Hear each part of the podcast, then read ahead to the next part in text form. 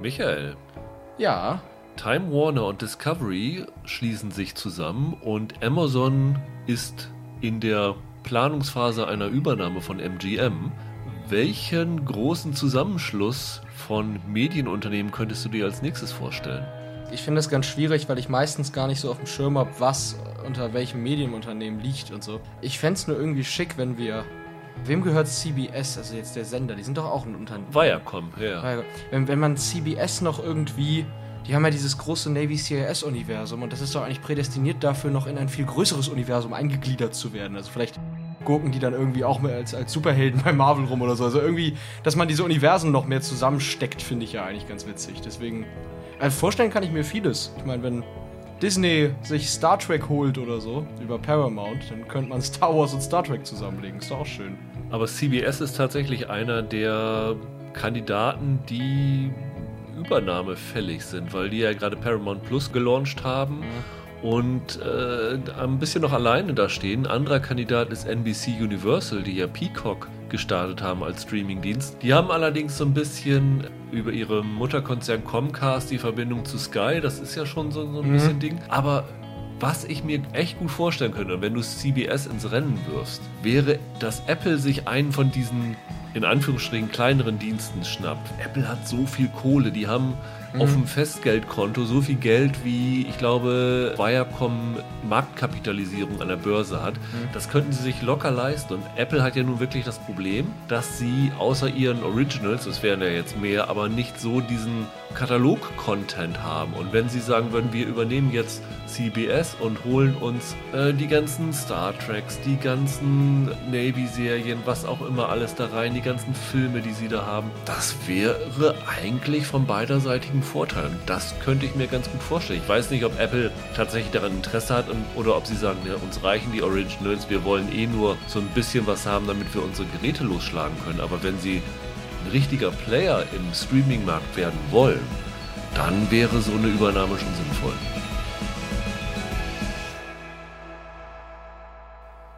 Hallo und herzlich willkommen zu einer neuen Ausgabe von Serienweise. Mein Name ist Rüdiger Meier und ich begrüße wie so häufig Michael Hille. Ja, ich hoffe, ihr seid mich noch nicht satt. Hi. Wir haben heute wieder zwei Serien auf dem Zettel, die beide Neustart sind. Ähm, das eine ist eine, das sind beides Miniserien, ne? Also ist, glaube ich, nicht davon auszugehen, dass äh, es weitergeht, obwohl wir nicht wissen, wie mehr auf Easttown ausgeht. Ja. Aber das ist die eine Serie, über die wir heute sprechen wollen, die tatsächlich auch heute, ich glaube, mit einer Doppelfolge bei Sky startet. Die andere Serie, die ist schon in der letzten Woche gestartet. Und zwar handelt es sich dabei um Halston, die neue Miniserie von Ryan Murphy, der ja diesen Ultra-Vertrag mit Netflix abgeschlossen hat und äh, zumindest quantitativ sehr, sehr produktiv schon gewesen ist in diesen ersten Jahren. Ob es sich qualitativ lohnt, da kommen wir später drauf zu sprechen, denn die Serie wollen wir hinten anhängen. Wir wollen beginnen tatsächlich mit mehr of Easttown, weil wir glauben, dass es zum einen mit Kate Winslet vielleicht ein, größeres Interesse bei den Zuhörern hat und zum anderen, weil es ja in des Deutschen liebstem Genre ist, nämlich dem Krimi. Es sind insgesamt sieben Folgen mehr auf Easttown. Wir haben jetzt sechs Folgen gesehen. Die letzte Folge hat man uns noch nicht präsentiert. Das heißt, wir wissen auch nicht, wer der Mörder ist. Wir können es nicht spoilern, selbst wenn wir es wollten. Also da seid ihr ganz auf sicheren Pfad. Aber wir können anhand der sechs Folgen ganz gut einschätzen, wie die Serie uns gefallen hat und ob es sich lohnt tatsächlich, wenn ihr jetzt heute bei Sky die ersten zwei Folgen guckt und vielleicht noch nicht ganz schlüssig seid, können wir euch vielleicht eine kleine Einordnung geben. Worum geht's in Mare of Easttown? Ist das überhaupt äh, die erste Serie von Kate Winslet? Äh, nee, sie hatte schon Mildred Pierce gedreht vorab. Ach ja, stimmt, das ist ja zehn Jahre her. Das heißt, es ist also ihre zweite Miniserie. Mildred Pierce war, glaube ich, auch HBO, also sie ist tatsächlich dem Unternehmen treu geblieben. Und hier spielt sie eine Polizistin Ja. namens Mare Sheehan, deswegen das Meer im Titel. Und sie ermittelt in, Easttown. in Easttown, genau, deswegen Mare of Easttown. Wahnsinn, wie das funktioniert. Ja, und sie ist so als Kommissarin so eine Figur, die man eigentlich so aus Nordic Noir kennt, ne? Auch die Ja. ganze Atmosphäre ist so ein bisschen. Ja, sie ist eine sehr deprimierte, düstere Figur, ne? Wie der Amerikaner sagt, troubled. Ja, ja, genau. Also sie, sie ist geschieden, sie ist Single, sie ist tatsächlich schon Großmutter, also ihr Kind hat schon jung ein Kind bekommen. Sie kümmert sich um das äh, Enkelkind. Es gibt noch eine Sache in der Familie, die wir vielleicht jetzt nicht verraten wollen. Mhm. Das wird ja. zwar schon am Ende der ersten Folge, glaube ich, klar, aber es ist trotzdem eine kleine Überraschung. Deswegen verraten wir das nicht. Aber es gibt in der Familiengeschichte noch einige andere Probleme. Hinzu kommt, dass sie auch beruflich so ein bisschen Probleme hat, weil sie ist, glaube ich, schon seit einem Jahr ungefähr auf der Suche nach einem verschwundenen jungen Mädchen. Genau. Ähm, von einer Mutter, mit der sie früher gemeinsam im Highschool-Basketball-Team gespielt hat, vor 25 Jahren. Nämlich es gibt ein großes Jubiläum, dass sie mhm, die genau. 25-jährige State Championship feiern, die sie damals mit einem, mit einem Wurf entschieden hat. Und die Mutter gibt ihr halt die Schuld, dass sie nicht vernünftig ermittelt hat, dass sie ihr Kind Katie noch nicht äh, gefunden hat. Und dann kommt am Ende der ersten Folge noch ein Mord hinzu. Also es mhm. wird ein anderes junges Mädchen tot und nackt in einem Fluss aufgefunden um wen es sich da handelt, sollten wir vielleicht auch nicht verraten. Ne? Das ist auch so ein bisschen die erste. Es wird am Ende der ersten Folge klar und ich finde, es ist auch schon im Aufbau der Geschichte klar, um wen es sich da handeln wird, wer da umkommen wird, aber vielleicht sollte man es trotzdem nicht spoilern. Auf jeden Fall geht es halt um diesen Mord und dieses verschwundene Mädchen und äh, die Frage ist halt, ist in Easttown, ist übrigens eine, ein Vorort hm. von Philadelphia, so ungefähr, ja, glaube ich. Ja, ne? ja. Geht dort ein Serientäter umher. So ist es. Das ist so der, der typische Krimi-Plot, aber wie immer bei diesen HBO-Serien geht es um den Krimi-Plot, sagen wir mal, maximal zur Hälfte, ne? Ja, ob das jetzt typisch HBO, weiß ich gar nicht mal, aber es ist schon so, dass das hier fast mehr ein Charakterdrama ist und die Krimi-Handlung läuft so nebenbei eigentlich ne, Big Little Lies und. Okay, ähm, ja gut, wenn du die als Krimi siehst. Und die Amy Adams-Serie. Sharp Objects. Sharp Objects, genau. Das waren ja auch in gewisser Weise Krimis, die aber auch mehr, mehr Charakterdramen gewesen sind. Okay, ja gut, okay. Aber da hast du ja keine Ermittler zumindest jetzt im Fokus. Hier hast du jetzt ja schon eine, eine Ermittlerin ja, im Sinne. Ne? Ja, das, das, ist das hier der Unterschied. Und dein Nordic Noir-Vergleich ist auch gar nicht so schlecht, weil, weil das die nicht nur die, die Hauptfigur, sondern auch die ganze Stimmung der Serie ja. sehr trifft. Also es ist sehr, eine sehr sehr, sehr düstere Serie. Die Sonne scheint auch eigentlich gar nicht, oder? Nee, in, in, da in Pennsylvania sowieso nicht. Also, nee, also äh, so gar nicht. Es ist echt so alles grau in grau da. Ich habe mich auch tatsächlich, als wir jetzt über die Vorab-Screener geschaut haben, mich echt ein bisschen zwingen müssen, es quasi zu bingen, um es für den Podcast fertig zu haben. Weil so richtig vier Stunden am Stück kann man sich das eigentlich nicht geben. So düster wie das ist. Es ist halt so dieses typische, ne, Philadelphia, Rust Belt, sagen wir, ein vergessener Teil von, von den USA, hohe Arbeitslosigkeit. Es ist gar nicht mal, dass es so düster, was so den Krimi-Fall angeht oder sowas ist, sondern einfach was so die, die persönlichen Tragiken der Figuren angeht. Ne? Alle sind von irgendwelchen Traumata belastet. Es gibt Teenager-Schwangerschaften, es gibt Arbeitslosigkeit, Alkoholismus. Alkoholismus, Demenz, Selbstmord, Mord. Also es ist, es ist alles irgendwie da vorhanden. Aber ich fand es trotzdem nicht so. Du fandest die Serie ganz gut. Ich war nicht so ein Fan von mhm. äh, mit äh, Mark Ruffalo, diese Serie. I know this much is true. Ja, genau. Ich fand die großartig, ja. Das war ja ein Downer vor dem Herren. Ja. So schlimm ist es hier jetzt nein, aber nicht, ne? Nein, nein, nein, nein. Also dieses I know this much is true war so ein richtiger Runterzieher ja. of all time wahrscheinlich. Ja. Das ist es jetzt hier nicht. Also es gibt ja sogar ja, ob man das jetzt Anflüge von Humor nennen kann, aber das hat so eine gewisse lakonische Laune teilweise, wie sie miteinander sprechen. Also man kann da auch so ein bisschen deplatziert mal einen Lacher sich selber quasi dabei erwischen, ja. dass man mal lacht. Ich würde stimmungstechnisch vielleicht tatsächlich irgendwie so Richtung True Detective eher einordnen. Das war ja auch eine recht düstere Krimiserie, die aber nicht jetzt, wo es jetzt nicht alles pechschwarz war. Wobei sich diese Serie hier nicht so an den Taten delektiert. Als die Leiche gefunden wurde, die da nun nackt lag, hat die Kamera wirklich sehr bewusst den ganzen Torso nur von Weitem gezeigt und mhm. in der Nahaufnahme sah man nur das Gesicht des jungen Mädchens. Das fand ich schon recht respektvoll, während tatsächlich in das war ja so ein Teil von True Detective, da sind die Taten ja auch so stilvoll Ja, ja. inszeniert Ja. gewesen, dass das halt so in Anführungsstrichen künstlerisch war. Hier ist es eher rauer, aber ich fände so ein bisschen Respekt gegenüber den Opfern gezeigt. Stimmt allerdings. Wobei, auch bei der Serie muss man eigentlich mehrere Triggerwarnungen von vornherein aussprechen, weil die dann ja doch recht psychisch explizit wird bei den ganzen äh, Problemthemen, die sie anspricht. Ja. Du hast eben schon gesagt, du hast dich überwinden müssen, diese sechs Folgen Mhm. zu bingen. Hast du die an ein, zwei Tagen geguckt oder wie war das bei dir? Also auf jeden Fall im Abstand von vielleicht insgesamt 48 oder Ja. 50 Stunden, einfach weil ich es halt für den Podcast hier fertig haben wollte. Ge ging mir genauso. Wobei ich tatsächlich das nicht so hatte wie du, weil ich fand, das konnte man ganz gut gucken. Also, das ist ein bisschen komisch, weil ich ja normalerweise auf so Downer sensibler reagiere, was du da in meiner Reaktion auf die Ruffalo-Serie gesehen hast. Ich fand die jetzt hier gar nicht so downerhaft. Vielleicht, weil die Schauspieler halt mich, mich so reingezogen haben. Aber mal abgesehen von deinem Problem mit dem Bingen oder mit dem Binge-Faktor der Serie, wie hat sie dir denn so insgesamt gefallen?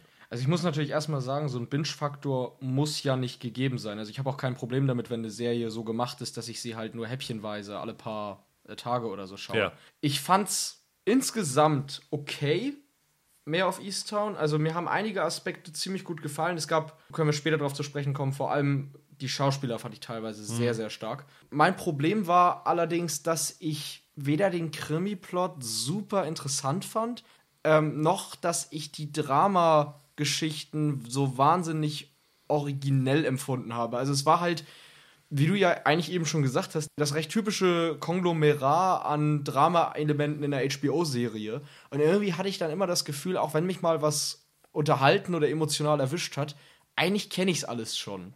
Das war so mein Hauptproblem mit dem Ganzen. Es ist so ein bisschen ein Problem, diesem Genre was Neues abzugewinnen. Ne? Mhm. Es gibt nun so viele Versuche aus so vielen Ländern, ja, mit dieser Verbindung von Kriminalfall und Polizisten, die gegen ihre inneren Dämonen kämpfen. Äh, ob es nun Nordic Noir ist, ob es nun HBO Sonntagsdramen sind. Du kannst es aber auch in Deutschland sehen. Also die Toten von Mano geht ja auch ähnlich in diese Richtung. Diese französische, der Wald hieß sie, glaube ich, Ja. äh, war so. Ähm, es gab jetzt sogar eine luxemburgische Kapitani, die genau dieses gleiche Prinzip hat. Das heißt, letztlich neu erfinden wirst du dieses Genre, glaube ich, nicht mehr. Letztlich zeichnet sich das dann doch in erster Linie dadurch aus, ob man diese Figuren gut findet und ob man diese Schauspieler gut findet. Und da hast du ja schon gesagt, zumindest was die Schauspieler angeht, ist mehr auf Easttown ziemlich vorne dabei, ne? Absolut. Also, um das Kind mal zu, beim Namen zu nennen, aber Hauptdarstellerin Kate Winslet ist klasse, muss Ja. man wirklich sagen. Also, sie spielt da letzten Endes eine Rolle, die man so schon kennt. Also, es gab jetzt wenig an der Figur, was mich überrascht hat. Gerade auch, wir haben ja gesagt, wir spoilern nicht, aber was man da später über ihre Vergangenheit noch erfährt, das waren so Sachen, die ich mir ziemlich schnell so zusammenreimen konnte, was bei ihr los ist, weil man das irgendwie halt weiß. Allerdings, sie macht es wirklich klasse. Also wie sie so immer an der Schwelle ist zwischen ihre Emotionen zurückhalten und kurz davor aber zu sein, dass sie so aus ihr rauskommen, so diese ganze, diese ganze Trauer, die sie mit sich trägt, das fand ich schon echt groß gespielt, muss ich sagen. Ist auch eine Rolle, die man sich so als Hollywood-Star erstmal trauen muss, weil so durch die Bank grundsympathisch Nee. ist die mehr ja nicht, ne? Nee, nee, also das, das stimmt schon. Wobei die Winslet hat ja jetzt auch nicht ganz so das heile Welt-Mädchen-Image, wie es jetzt irgendwie andere Hollywood-Schauspielerinnen haben. Aber es stimmt schon, es ist eine Figur, mit der man als Zuschauer so ein bisschen hadert, ob man sie jetzt mag oder ob sie nicht doch irgendwie ziemlich übel ist. Also in, ich weiß gar nicht, Folge 3 oder 4 macht sie eine Aktion, da denkst du dir, ey, was für ein Abschaum diese Figur dann noch ist.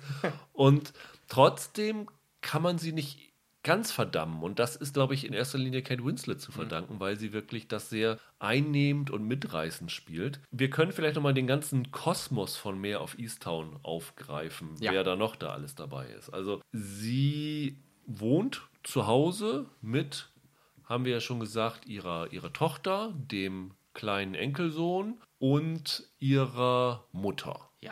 Die Mutter, Helen, wird gespielt von Jean Smart. Und zwar her hervorragend, muss ich sagen. Genau, die kennt man ja, zuletzt hat man sie vielleicht in Legion gesehen. Oder in Watch, Watchmen doch auch, oder? Stimmt, in Watchmen war sie ja auch dabei. Ja. Und davor hat man sie, glaube ich, in 24 gesehen. Da war sie auch so ein Ja, ja, ja, durchtriebenes ähm, Ding. die ist schon ziemlich klasse und die Mutter ist auch so ein, ich sag mal, die nimmt kein Blatt vor den Mund, aber ist trotzdem irgendwie herzensgut dann doch, ne? Das ist halt eine super Rolle, weil sie so ein Scene-Stealer ist, ne? Jedes Ja. Mal, wenn sie irgendwie auftaucht, freust du dich, weil, äh, blöd gesagt, sie kitzelt die Kate Winslet-Figur quasi, ne? Sie ist immer die Einzige, die mal wirklich eine Reaktion aus ihr, eine wirklich tief emotionale Reaktion aus ihr irgendwie rausfördert.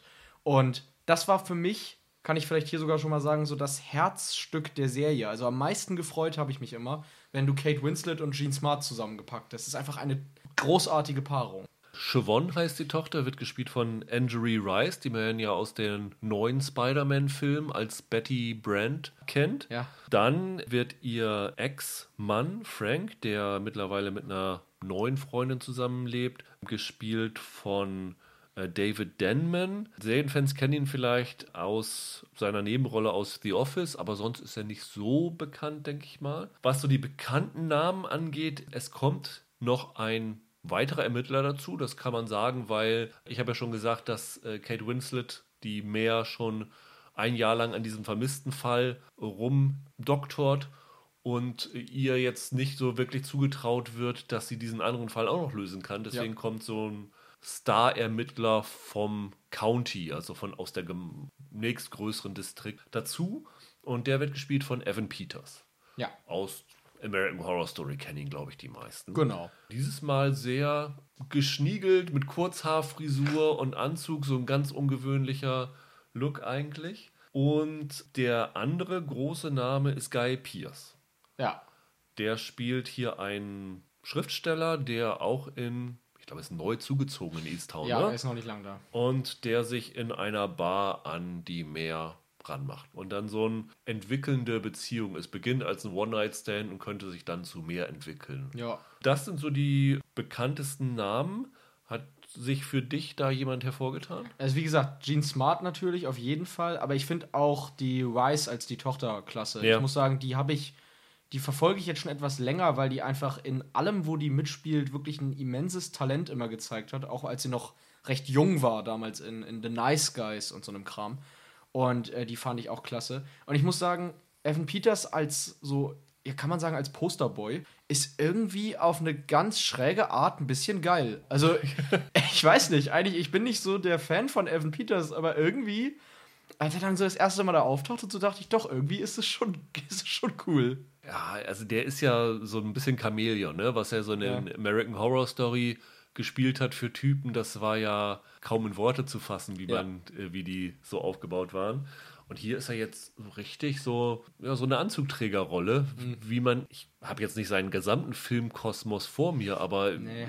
dass er mal so aufgetreten ist, kann ich mich jetzt nicht dran erinnern. Nee, der ist ja selbst bei den, bei den X-Men oder so, ist der immer so ein Hibbeliger, ne? Also, das ver- verstehe ich jetzt auch nicht. Ist eigentlich mehr so eine, so eine, weiß nicht, so eine Rolle, die ich Henry Cavill oder Army Hammer oder so geben würde, vom, vom Typ her, ne? Ja. Was ich auch noch ganz interessant fand, der Cousin von der Meer, der ist als Priester dort Ja. tätig. Und es gibt noch einen zweiten Priester, Dekan Mark Burton, wird gespielt von James McArdle, der auch so ein bisschen, ja, eine umstrittene Vergangenheit hat. Es ist noch nicht ganz klar, wieso er dorthin versetzt worden ist und natürlich steckt da auch was dahinter. Den fand ich aber ziemlich cool, weil der hat dann nach diesem Mord die Trauerrede gehalten und war tatsächlich so eine sehr einnehmende Figur und so auch so jemanden, wo du dir denkst, wenn der dir als Priester gegenüberstehen würde, kann ich mir vorstellen, dass sich jemand dem anvertraut und das Herz öffnet. Den fand ich tatsächlich für diese Rolle ziemlich perfekt gecastet. Ja, der hat auch eine, eine, eine tolle Stimme. Ja. Der hat so eine richtige Erzählbär-Stimme. irgendwie, stimmt. Finde ich. Und ansonsten zeichnet die Serie sich in erster Linie durch die Stimmung da aus. Ja, also durch diese doch recht, ja, ich weiß nicht, ob man es, ich würde sagen, herbstliche Stimmung eigentlich. Ist ein bisschen komisch, dass sie es jetzt versenden, aber es ist auch wahrscheinlich eine Serie, die auf Awards schielt, würde ich mal denken. Ja. Ähm, aber es ist eigentlich so eine Serie, die perfekt in Oktober passt. So ein richtiges Oktober-Feeling. Ja, es ist so grau-braun Genau. von den Farben her. Ja. Es gibt dann halt so Kameraschwenks über diesen Ort. Ja. Ich, sind die Blätter an den Bäumen schon runter oder so? Ich bin mir Teilweise, gar nicht sicher. ne? ja, Aber ja, genau. es sieht da wirklich sehr trist aus. Und auch was so die Einrichtung der Häuser angeht. Also wenn ich dann sehe, wie dann Kate Winslet durch dieses Haus da läuft, die wohnt halt in einem ein Familienhaus, würde ich, würd ich mal sagen. Aber die Räume sind ohne irgendwelche modernen Sachen. Das ist alles relativ antik eingerichtet. Es sind keine fancy Technik da drin oder irgendwas. Das modernste ist noch das Notebook, das die äh, Tochter hat, mit dem sie äh, gerade so, eine, so ein Video schneidet für so ein College-Projekt, das ist glaube ich so ein Bewerbungsprojekt. Ja, ja. Aber ich habe da teilweise wirklich gedacht, als Winslet durch dieses Haus ging, und das habe ich wirklich sehr selten. Ich habe so mir gleich vorstellen können, wie es in diesem Haus wohl riecht. Also, Ach echt? Ja, dieses, weißt du, diese, wo ich denke, so ein bisschen so klamm stelle ich mir das davor. Heizung wird nicht besonders viel benutzt. Ich weiß nicht, manchmal hast du ja so ein Ding, wo du denkst, ja. du kannst dir genau vorstellen, ich kann mich jetzt hier reinsetzen in diesen Raum und weiß genau, wie es hier aussieht, wie es hier sich anfühlt, wie es, wie es hier riecht. Das fand ich irgendwie ganz cool in dieser Serie, dass ich mich in diese Szenerie wirklich hineinversetzen konnte, obwohl ähm, das jetzt irgendwie ganz anders ist als das, wo ich herkomme. Aber irgendwie hat man sich da reinversetzen können. Fand ich irgendwie ganz cool. Ich finde auch, ich finde auch, dass die Atmosphäre sehr dicht ist. Das, das ist ihnen wirklich gelungen. Und oft stehen und fallen diese düsteren Krimi-Projekte ja genau damit, ob man diese Welt authentisch findet oder nicht. Und ja. ich denke, das hat hier wirklich gut funktioniert. Inszeniert ist übrigens die gesamte Staffel von Craig Sobel, der ja diesen etwas umstrittenen The Hunt gedreht hatte glaube, bei, bei Leftovers hatte er auch ein paar Folgen inszeniert. Genau, deswegen ist er auch an der Hand rangekommen, weil das ja auch von Damon Lindelof geschrieben worden ja, ist. Genau. Das ist ja so ein, so ein HBO-Ding, ne? dass sie tatsächlich sich einen festen Regisseur für diese Miniserien aussuchen. Ja. Also wie Jean-Marc Vallée vorher das war.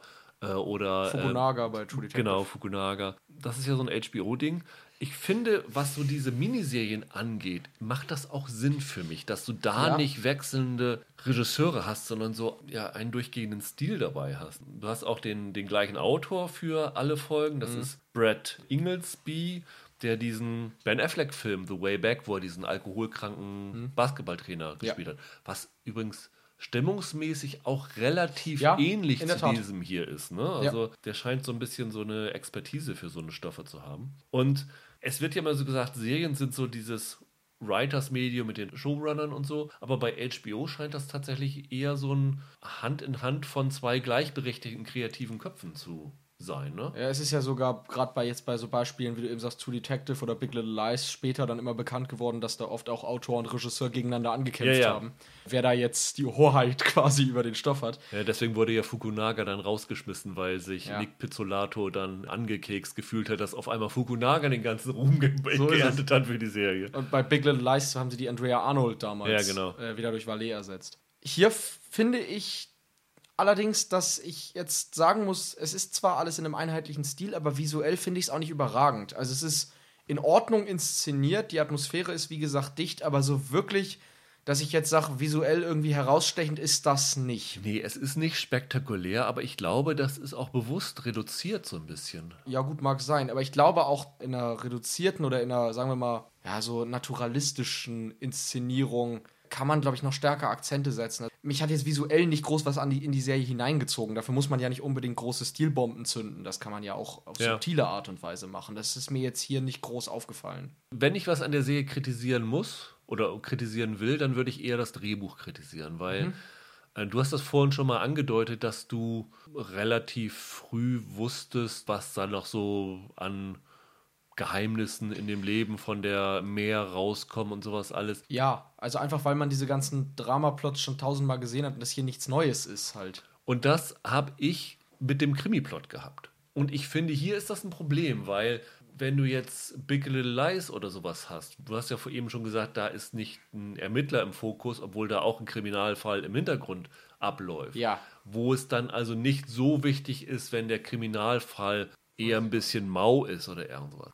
Hingegen hier ist es dann doch ein integraler Bestandteil dieser Geschichte. Ich gebe mal ein Beispiel. Also die, die erste Folge ist ja eigentlich so eine Einführung in diese Welt. Da ist noch kein großes Verbrechen passiert, ja. äh, außer dieser verschwunden, diesem verschwundenen Mädchen, das aber schon ein Jahr lang weg ist. Das heißt, du lernst, lernst erstmal alle Personen kennen und du weißt natürlich, hier wird ein Mord passieren. Ist ja natürlich ganz klar bei muss dieser ja. Serie, muss ja. Und ich bin mir nicht sicher, ob der Angang, wir führen diese ganzen Figuren in diesem Easttown ein, bringen dann am Ende der ersten Folge diesen Mord, so der richtige ist, weil spätestens nach 10, 15 Minuten weißt du, welche Person hier in dieser Geschichte ermordet wird. Und dann denke ich mir, warum zögert ihr das so lange hinaus? Also entweder muss ich es cleverer machen, dass da irgendwie so eine große Überraschung ist, also wie zum Beispiel bei Big Sky am Ende der ersten Folge, wo Ja. du denkst, what? Ja, ja. Hier hingegen ist halt kein Überraschungseffekt da. Und dann, dann fragst du dich, warum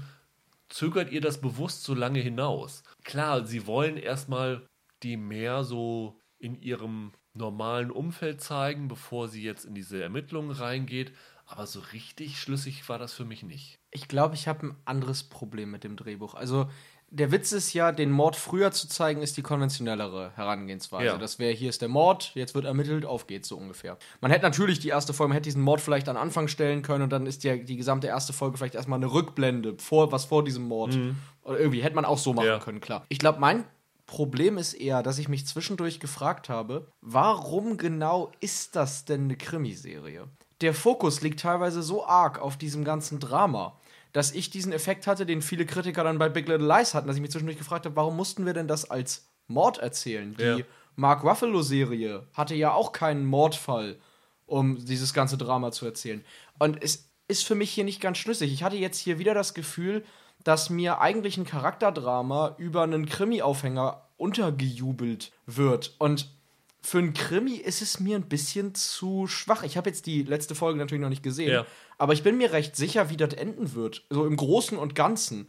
Und das finde ich ein bisschen schade eigentlich. Wobei ich tatsächlich sagen muss, was ich relativ clever finde, ist, dass sie schon mal so ein, ein Vorab-Climax da, so, so ein Ende eingebaut haben, bevor diese siebte Folge kommt. Also ich sag mal, bei vielen Krimiserien ist gerade die so über eine Staffel erzählt werden, kommt es ja am Ende richtig drauf an, kann der Twist, diese Enthüllung des Täters oder der Täterin, hat mich das überrascht? Und wenn das nicht funktioniert, ist die ganze Serie für dich schon ein bisschen ruiniert im Rückblick. Hier ist es tatsächlich so, dass sie das so ein bisschen rausnehmen und das ein bisschen aufsplitten über mehrere Folgen, diese Auflösung, dass ich mir tatsächlich vorstellen kann, selbst wenn sie diese große Enthüllung des Täters oder der Täterin am Ende versemmeln würden, das ist, glaube ich, nicht den rückblickenden Eindruck der Serie komplett ruinieren würde. Natürlich wäre es wünschenswert, wenn du irgendwie eine clevere, muss ja aber nicht mal, nicht mal eine überraschende Wendung sein. Es kann auch gut mal sein, dass du tatsächlich schon den Täter vorher weißt, aber die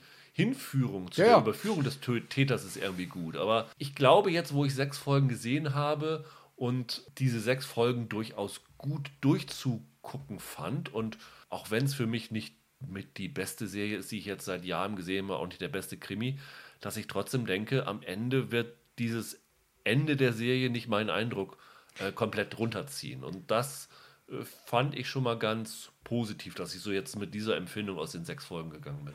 Ja, kann ich nachvollziehen. Also ich würde jetzt auch gar nicht sagen, dass ich ein Problem damit habe, wenn man den Mörder mal vorher raus hat oder wenn Ja. der Weg eher jetzt das Ziel ist in dem Sinne. Ich habe halt ein Problem damit, wenn man zwei Genres miteinander mixt, obwohl man offensichtlich eine Vorliebe fürs eine hat. Und das behaupte ich einfach mal hier rauszusehen, dass es hier eher um die Dramasachen als um den Krimi ging. Äh, Vielleicht ist auch ein Problem, dass ich generell im Krimi-Genre es etwas ätzend finde, dass da aktuell alles so extrem grau in grau sein muss und dass man offenbar keine normalen Krimis mehr erzählen kann, ohne dass die Figuren irgendwie suizidgefährdete Alkoholiker mit, mit einem furchtbaren sozialen Umfeld oder so sind. Ich finde, da ist das Genre aktuell in einer ziemlichen Identitätskrise, wenn ich das mal so sagen darf. Und das sage ich durchaus als jemand, der mit Krimis eigentlich was anfangen kann. Aber du kannst ja mittlerweile wirklich kaum noch irgendeine Krimiserie gucken, wenn du dir nicht Staffel 18 von Navy CRS reinziehen willst, dann kannst du ja nicht mal mehr einen Tatort anschalten in der ARD, ohne da irgendwie gebrochene, alkoholkranke Ermittler zu sehen, die eigentlich im ersten Moment, in der ersten Szene schon wegen ihres Verhaltens hätten aus dem Dienst fliegen können. Ja, ich sag mal, da, da fällt mir auf Easttown jetzt auch in so eine Schiene, die ich aktuell irgendwie ungünstig finde für dieses ganze Genre. Nichtsdestotrotz, als Miniserie ist das, was ich gesehen habe, durchaus in Ordnung Ja. und für sowohl für Krimi als auch Drama-Fans durchaus mal den Blick wert, allein der Schauspieler halt wegen. Und ich glaube, die meisten werden die Serie ja nicht so gucken, wie wir sie geguckt haben, sondern tatsächlich im Wochenrhythmus, beziehungsweise hier zwei Folgen, glaube ich, im Wochenrhythmus gucken. Und ich glaube, das hilft dieser Serie. Ich glaube auch. Einerseits der Stimmung wegen, weil ich schon finde, dass es eine, dass es eine, eine Downer-Serie ist, auch wenn du da jetzt mal ein bisschen weniger sensibel Ja. reagiert hast, sag ich mal. Andererseits aber auch, weil ich glaube, die Serie so ein bisschen davon leben wird, wenn sie so veröffentlicht wird, dass man auf die nächste Folge auch wartet, dass man sich Gedanken zu dem machen kann, was passiert ist und so. Ich glaube, es gibt einfach gerade bei Krimiserien eine Tendenz dazu, dass sie zum Bingen äh, nicht so richtig taugen oft. Einfach weil ein Krimi davon lebt, dass du dir mitdenkst, dass du irgendwie mit Anspannung da sitzt und vielleicht deine eigene kleine Theorie spinnst und so. Ich glaube, das Genre ist fürs Bingen nicht ganz so gemacht. ist ein bisschen schade, dass es wieder in Deutschland mit vier, fünf Wochen Versatz läuft. Äh, Ja, die letzte ja. Folge in den USA wird, glaube ich, am 30. Mai laufen. Genau. Das heißt, wenn hier die dritte Folge oder die vierte Folge gelaufen ist, Ja, steht im Internet. steht im. Internet schon äh, alles drinne. Das ist natürlich immer ein bisschen ungünstig. Das finde ich nicht besonders clever von Sky. Kann mir auch nicht vorstellen, dass die Serie so spät fertig geworden ist, dass es nicht ging mit der Synchro, gerade weil sie im Wochenrhythmus ausgestrahlt wird. Da würde ich mir tatsächlich wünschen, es ist noch näher an der Ausstrahlung dabei. Das Einzige, was ich übrigens noch sagen muss, war, wo mich die letzte Folge doch noch enttäuschen könnte, Ja. ist, und ich betone nochmal, ich habe keine Ahnung, worauf es auf den Täter hinauslaufen wird. Aber wenn am Ende Guy Pierce der Täter ist, dann ist das für mich eine Riesenenttäuschung. Und das ist für mich ein Armutszeugnis, weil du siehst diese Serie und Guy Pierce ist, ich sag mal, für den normalen Film, Fernsehfan nach Kate Winslet, vielleicht noch nach Evan Peters, aber ich glaube fast sogar davor, der bekannteste Name, das bekannteste Gesicht. Und die Rolle in dieser Serie ist sehr, sehr klein. Der hat wirklich nur ein paar Auftritte. Und dann fragst du dich die ganze Zeit, wenn du, wenn du sowas in der Serie siehst und denkst, warum holen sie jetzt hier so einen großen Namen ja. für so eine kleine Rolle? In, ich sag mal, 80% der schlechter geschriebenen Serien, das ist zum Beispiel bei fast jeder Law and Order Folge oder so, wenn da irgendwie ein prominenter Gast da ist, ist es meistens dann der Täter. Genau. Und das fände ich sehr schwach, wenn sie das hier auch machen. Wenn sie dann sagen, okay, Guy Pierce wollte diese Rolle gerne spielen, weil er Kate Winslet mag, weil er irgendwie auch kein Problem damit hat, mal eine kleine Rolle zu spielen. Alles wunderbar. Aber wenn sie das sagen, wir haben jetzt hier Guy Pierce, weil wir für den Täter einen bekannten Namen bräuchten, das fände ich ziemlich schwach. Ich muss dazu mal sagen, Guy Pierce nimmt gerne kleine Rollen an, auch mal Rollen, in denen man ihn überhaupt nicht erkennt. Ja. Das ist ja wirklich so eine kleine Tradition Ja. bei ihm. Aber ich fürchte, du wirst dich da auf eine Enttäuschung gefasst machen müssen. Werden wir sehen. Also, Und auch nichts davon, dass es irgendwie in der Serie darauf hindeutet oder so, sondern einfach nur vom Sehen von hunderten Serien und Serienfolgen ist das so eine Tendenz, die sich einem da erschleicht. Also das würde ich der Serie hoch anrechnen, wenn sie diesen Fehler nicht machen würde.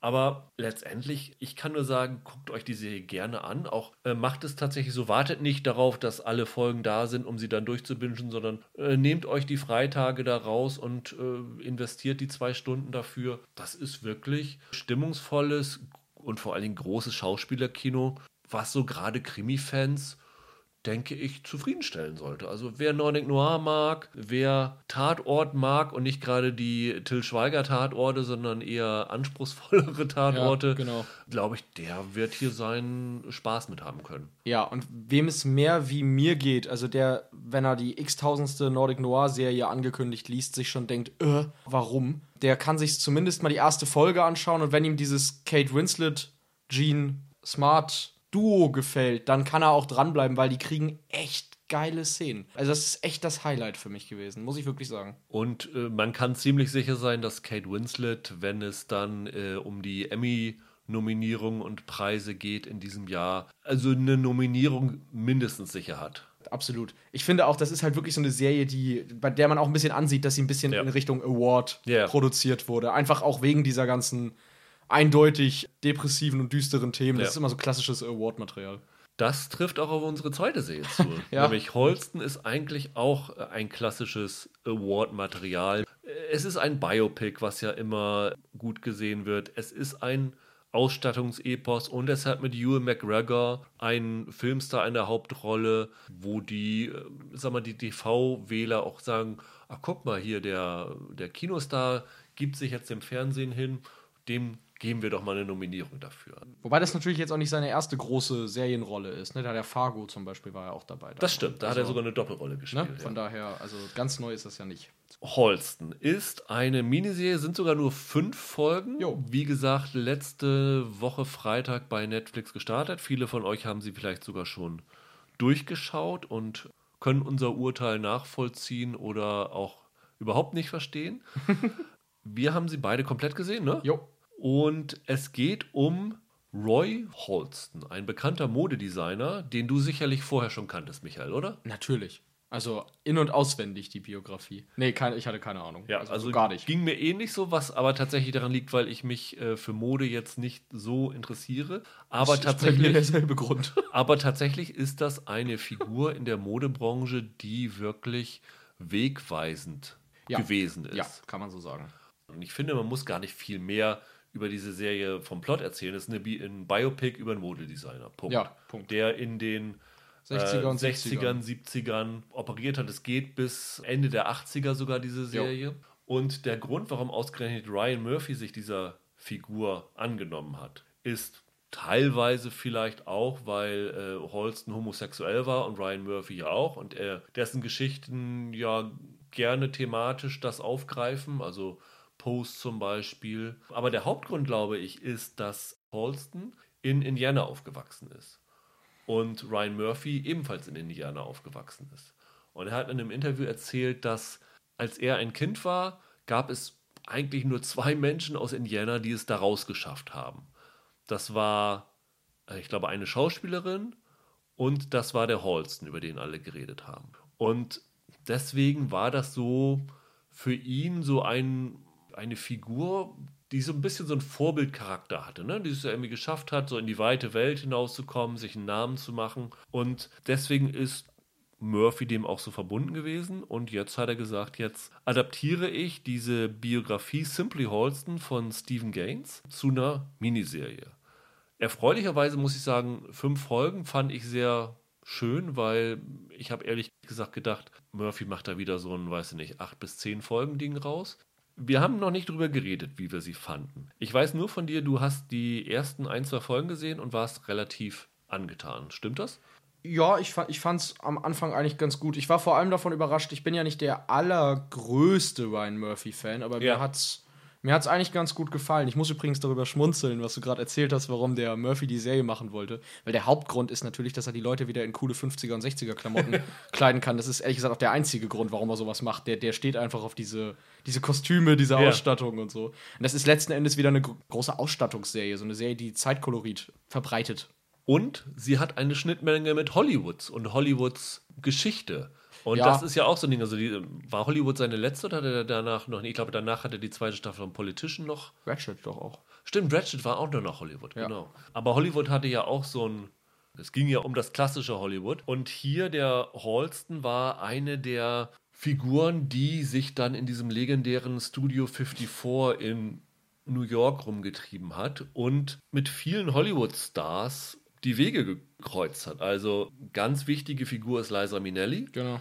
Das ist seine beste Freundin, mit der er die ganze Serie sich, sich anvertraut hat. Mhm. Wird hier gespielt von Krista Rodriguez, die mir jetzt nicht so ein Begriff war, weil ich die Serie Smash damals nicht gesehen habe. Aber äh, wahrscheinlich war Smash auch der Grund, warum sie gecastet worden ist, weil sie hier auch als Minelli gesanglich auftritt. Und das finde ich ziemlich gut verkörpert alles. Ich muss sogar sagen, sie ist für mich das unfassbarste Highlight der ganzen Serie. Ja. Ich finde, wie sie Liza Minnelli darstellt, ist phänomenal. Also man kann sich dann mal wirklich die echte Minnelli auch nochmal angucken. Es ist wirklich groß. Sie hat in der ersten Folge einen Auftritt, dort singt sie Liza with a Z. Das ist so ein ja. ganz schneller Song, was so ein bisschen fast so wie so ein Zungenbrecher ist. Genau. Äh, ich habe mir tatsächlich danach mal zumindest eine, eine Originalaufnahme auf Führung von ihr mhm. ähm, auf YouTube angeguckt und das ist wirklich extrem gut, wie sie das rüberbringt. Ja, also ich war, da war ich tatsächlich vollkommen geflasht von. Und ich finde ich es ganz witzig, natürlich wird Ewan McGregor das ganze Lob bekommen ja. jetzt für die Serie. Und er spielt ja auch klasse, das also muss man ja sagen. Aber die Rodriguez ist wirklich eine Entdeckung fast schon. Ja. Und die andere große Hollywood-Figur, die tatsächlich nur aber ein relativ kleinen Auftritt hat, ist äh, Rory Culkin, der spielt Joel Schumacher. Ja. Den Regisseur von Batman Forever. Batman Forever, genau. ja, die Jury nicht auflegen, den ganzen Genau. Kram. Und der hat tatsächlich damals für Holston gearbeitet in der Ja. Anfangszeit. Genau. War Schaufensterdekorateur und ähm, hat dann mit ihm Klamotten entworfen und gehörte, glaube ich, auch so zu der. Ich bin mir nicht mehr ganz sicher, weil in der Serie ist er nur in die ersten zwei Folgen dabei. Äh, und der Studio 54 ist, glaube ich, erst in Folge drei oder vier. Ja, drei. Drei.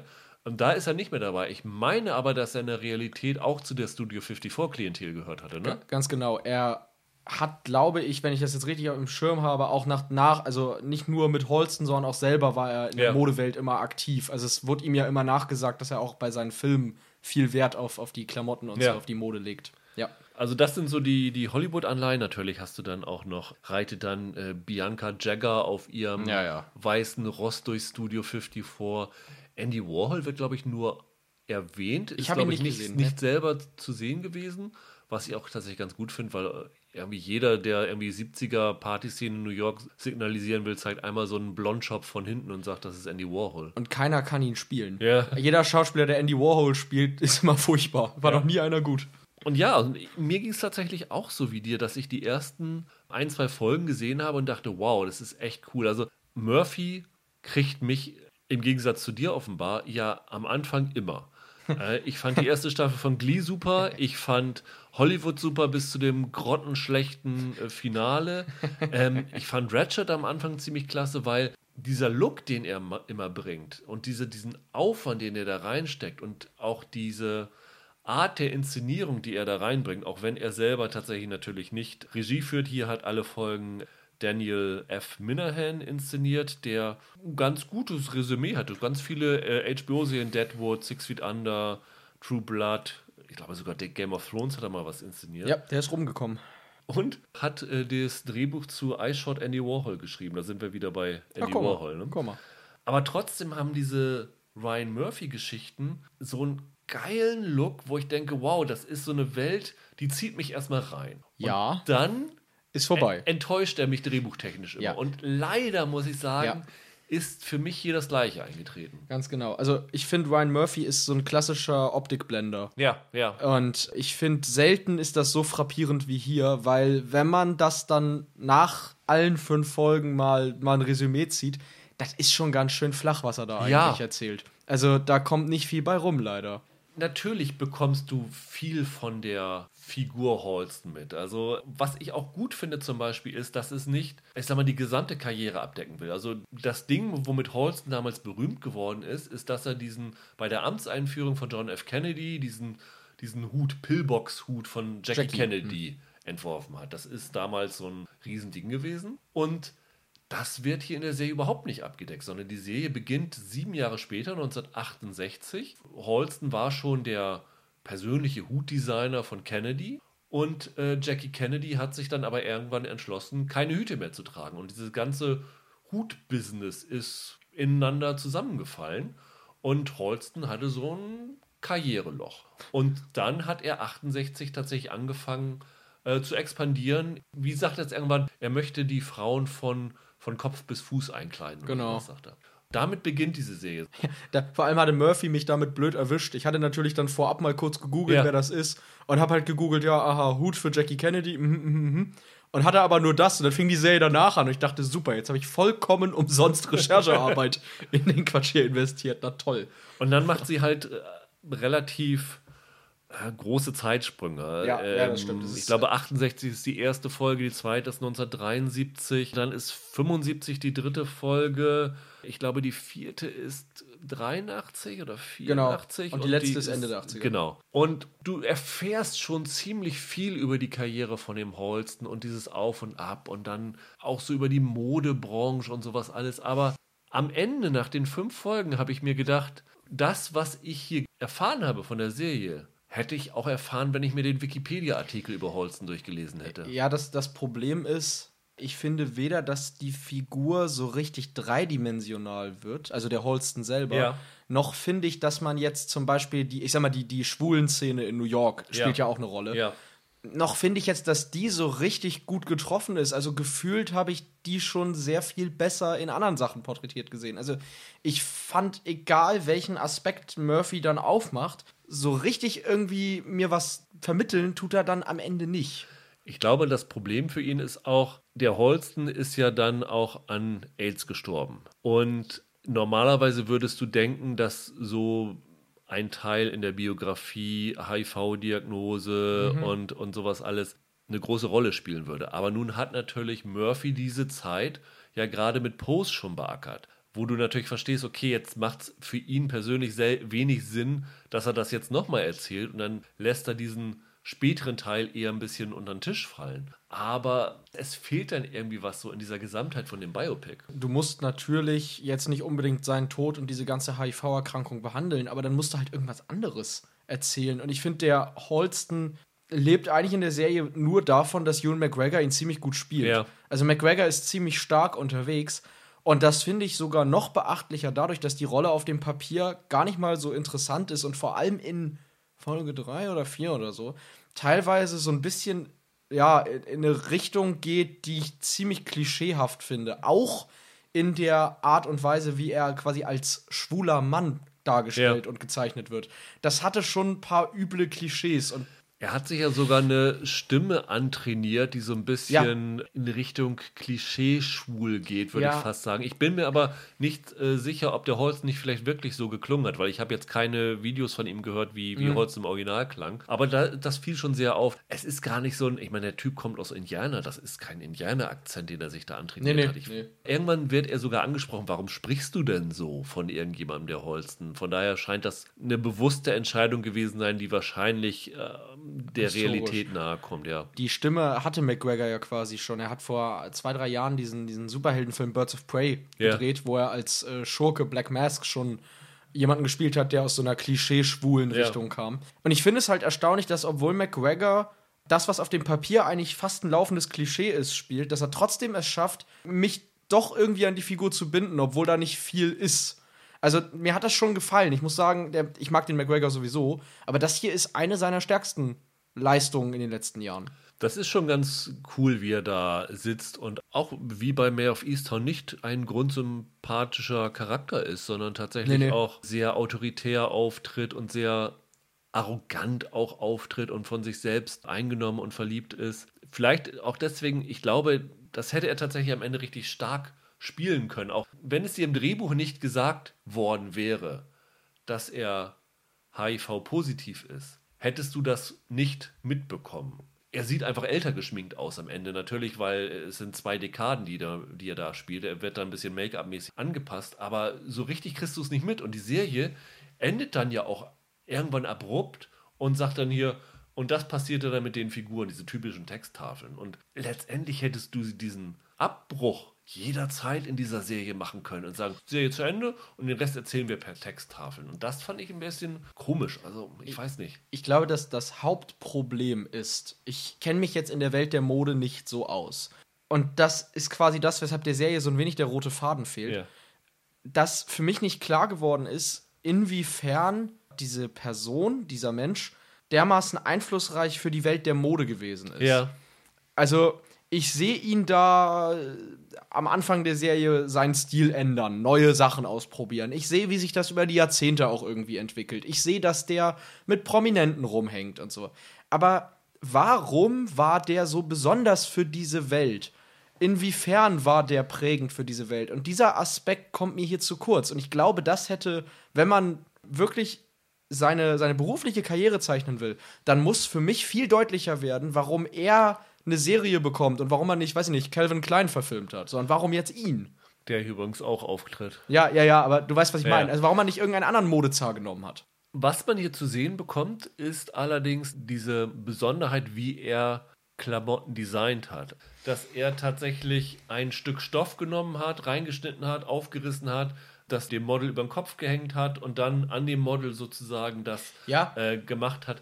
Das ist tatsächlich so, wie der Holsten designt hat. Und das ist tatsächlich auch was, was die Kostümdesignerin der Serie, Ewan McGregor, beigebracht hat, weil das wohl ganz, ganz spezifisch für den Holsten mhm. gewesen ist. Warum das nun so revolutionär für diese Mode ist, ist zum einen nicht für uns, glaube ich, ergründbar, weil wir beide Modedullis sind und weil wir nicht in den 60ern, 70ern, 80ern äh, bewusst gelebt haben. Aber das kann man doch trotzdem auch für die, ich sag mal, Noobs besser einfangen. Man kann doch zeigen, ja, wie die Liza Minnelli verzweifelt bei irgendeinem anderen Designer steht und dann ist sie das erste Mal bei ihm und denkt, okay, wow, du kannst mir auch eine Serie über Karl Lagerfeld zeigen, aber du musst mir dann halt erklären, warum du gerade Karl Lagerfeld verfilmst ja. und nicht halt irgendwen anders. Ich glaube, deshalb fehlt der Serie für mich ein roter Faden, weil ich halt, wie du sagst, sie fängt irgendwo an, halt an dem Moment, wo er gesagt hat, okay, es gibt auch noch andere Sachen außer Hüte auf der Welt. Und sie hört einfach irgendwann auf. Ja, es stimmt schon. Also ein Ding zum Beispiel ist Kelly Bishop, die Großmutter ja. aus Gilmore Girls, taucht dort auf. Genau. Die spielt Eleanor Lambert. Das ist eine ganz berühmte Modejournalistin gewesen. Bin mir nicht ganz sicher, für welche Zeitschrift sie gearbeitet hat. Auf jeden Fall freundet sie sich mit Holsten an und sie will ihn für ein Mode-Event in Versailles, da können wir gleich nochmal drauf zu sprechen kommen, anheuern. Und sie sagt ihm ständig, dass er der Beste ist. Aber das Drehbuch sagt nicht, was ihn halt ja. so gut macht. Und das Exakt. ist genau das Ding, das Problem. Und über diese Figur von der Kelly Bishop hätte man das ganz simpel einführen können. Es gibt nachher noch so eine Geschichte, da liest er Kritiken durch für eine Theateraufführung, die er gemacht hat mit den Klamotten, wo durch diese Kritiken dir vermittelt wird, warum das jetzt so gut angekommen ist. Und durch Zeitungsartikel, durch äh, Modekritiker oder sowas, hätte man das denen einfach in den Mund legen können, warum er jetzt so viel besser ist als alle anderen. Und da, da hast du recht, das haben sie versäumt. Das Problem ist halt, dadurch hat die Serie keinen Grund, dort anzufangen, wo sie anfängt und dort zu enden, wo sie endet. Es ja. ist letzten Endes Ryan Murphys Willkür, zu sagen, ich steige hier ein und hier lasse ich es jetzt wieder. Und das ist für ein Biopic einfach schwach. Das ist einfach strukturell nicht in Ordnung. Ja, auch die Zeitsprünge sind willkürlich. Ja, ne? absolut. Er hatte jetzt Bock auf, die, auf 75 und jetzt hat er Bock auf 83. Also ja, es ist so ein bisschen, er hat sich so, wahrscheinlich hat er sich auch den Wikipedia-Artikel durchgelesen. Also wahrscheinlich. Mal, ja gut, bei Ryan Murphy, sag mal, er hat sich die Biografie natürlich durchgelesen. Aber hat dann gesagt, so, haben Post-it-Zettel reingemacht, das finde ich geil, das finde ich geil und das finde ich geil. Und äh, unter diesen Aspekten will ich diese Serie strukturieren. Und das funktioniert visuell auf jeden Fall, weil alle Sachen, die in diesen Folgen stattfinden, haben visuell gewisse Reizpunkte, aber dramaturgisch funktioniert es nicht und das ist ein Problem. Genau. Und ich meine, klar, mich interessiert jetzt Mode nicht, aber ich kann mich sehr schnell für Mode interessieren, wenn eine Serie das dann ordentlich hinbekommt. Ich meine, sehe ich so aus, als würde ich mich jetzt für irgendwie für den ganzen Kram interessieren, den ja. wir hier sonst besprechen. Wenn ich das Gefühl habe, Ryan Murphy war jetzt auch gar nicht so sehr an dem Holsten interessiert, sondern nur so an bestimmten Sachen, die er irgendwie geil fand, dann, hm, ja, ich bin ja nicht Ryan Murphy, ja. also ich finde es halt nicht deswegen einfach geil. Aber das muss man sagen, die Serie sieht wahnsinnig gut aus. Ja, Und, der hat einen ähm, echt guten Look. Also, wenn die Kostümdesignerin dieses Jahr keinen Emmy bekommt, dann mhm. weiß ich es auch nicht, weil diese zweite Folge, die in Versailles spielt, ja. das ist habe ich vorher auch nicht gewusst, ein, ein legendäres Modeduell gewesen, Battle mhm. at Versailles, wo es ging, glaube ich, darum, den Palast von Versailles, der runtergekommen ist, ähm, zu restaurieren genau. und dort sollte dafür Geld gesammelt werden. Das war so ein Charity-Event, wo die fünf Top-Designer Frankreichs gegen fünf Moderevoluzer aus den USA angetreten sind. Jo.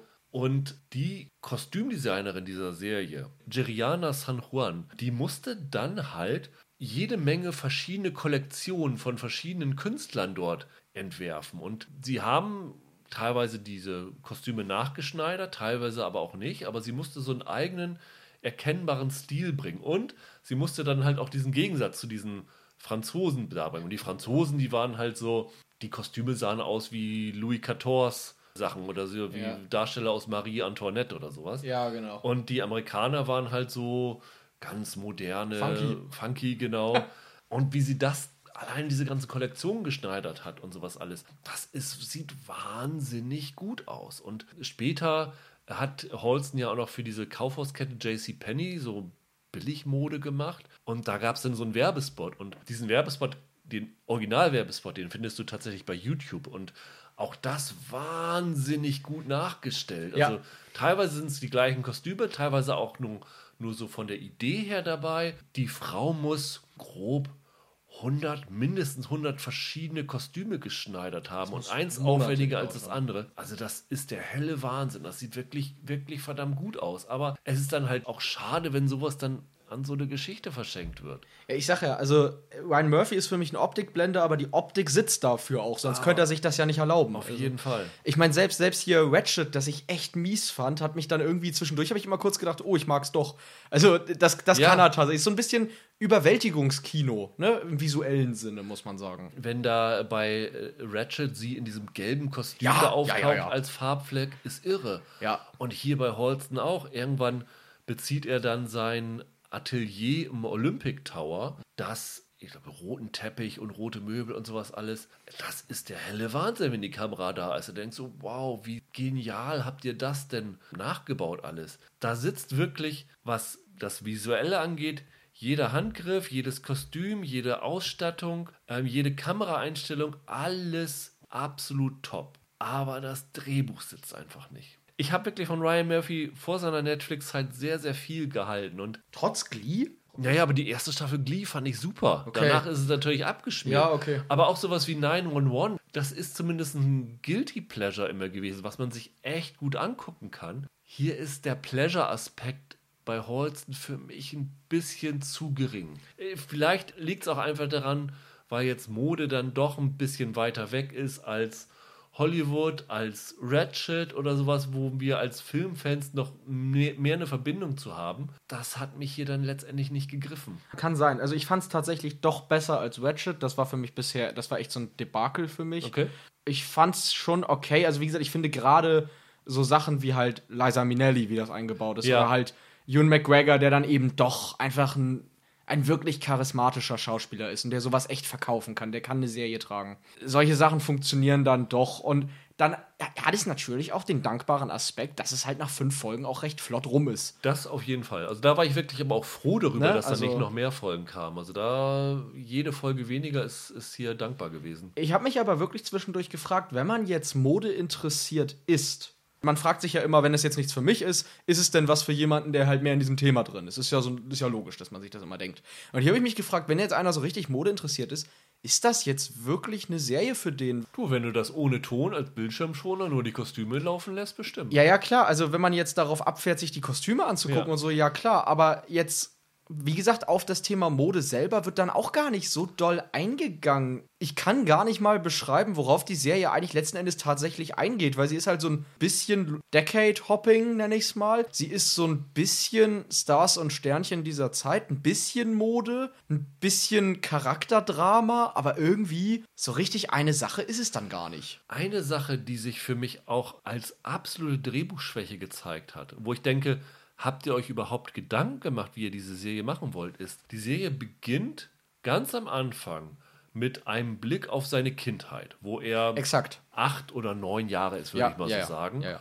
Und auf der Farm in Indiana aufwächst und sein Vater gewalttätig gegenüber seiner Mutter wird. Und er tröstet seine Mutter damit, indem er ihr aus Gänsefedern Hüte zaubert und sowas alles. Es ist wirklich nur ein paar Minuten. Es gibt dann zwischendurch mal immer so Sachen, so Flashs, wo er sich an seine Kindheit zurückerinnert. Und dann kommt eine Folge, in der seine Mutter stirbt. Und du fragst dich die ganze Zeit, wo kommt die Mutter auf einmal her? Es kann nicht sein, dass du eine Serie aufmachst mit seinem Verhältnis zur Mutter und irgendwann später in Folge XY stirbt dann seine Mutter und vorher spielt die Mutter überhaupt keine Rolle. Du weißt gar nicht mehr, dass diese Mutter überhaupt existiert. Und da fragst du dich wirklich, du musst doch wenigstens das ein bisschen aufbauen, ein bisschen Ja. diesen, diesen Background. Also das zeigt mir auch, dass das so sehr sprunghaft alles geschrieben ist. Warum packst du es nicht einfach in eine Folge? Also du zeigst am Anfang von Folge 3 oder 4, er erfährt, seine Mutter ist tot.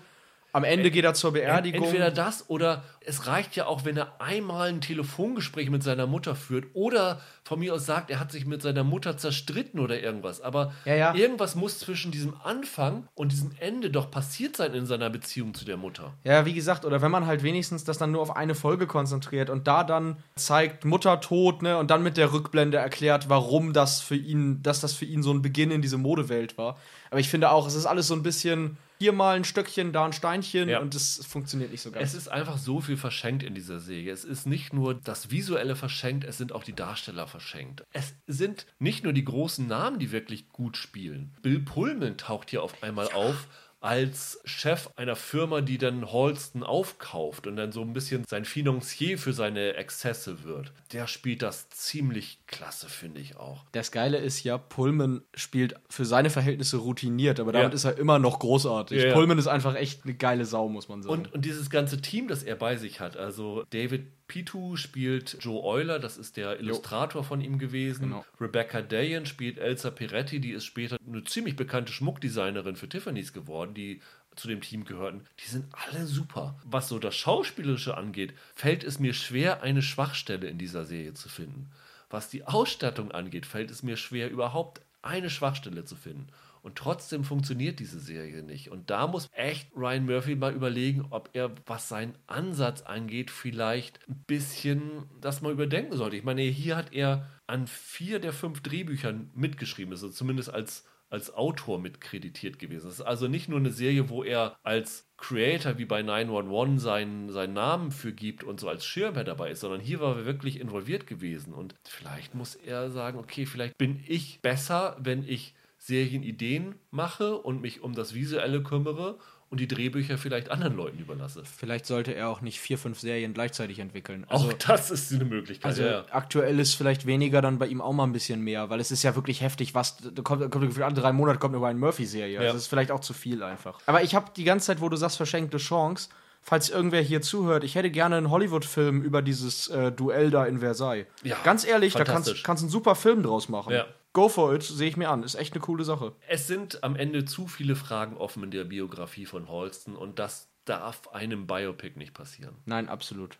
Dann soll es das für heute gewesen sein. Also guckt euch gerne mehr auf Easttown an. Äh, Holston, falls ihr es noch nicht gesehen habt, geht mit nicht zu hohen Erwartungen rein und freut euch einfach an dem visuellen Feuerwerk vielleicht. Und man ist relativ schnell mit durch. Die Folgen sind auch alle nur so um die 40 Minuten lang. Ja, wenn ihr eine Affinität für, für so Ausstattungskram habt und seit Queen's Gambit irgendwie denkt, wann kommt Ja. mal wieder was, wo alle geil angezogen sind, dann äh, go for it. In der nächsten Woche bin ich noch nicht ganz sicher, was wir machen. Vielleicht wird es mal wieder eine Sonderepisode, weil die Sachen, die nächste Woche starten, sind alle nicht so doll, was ich schon gesehen habe. Also lasst euch überraschen. Wir sind auf jeden Fall wieder für euch da. Habt ein schönes Wochenende, bleibt gesund, macht's gut, ciao, ciao. Ciao.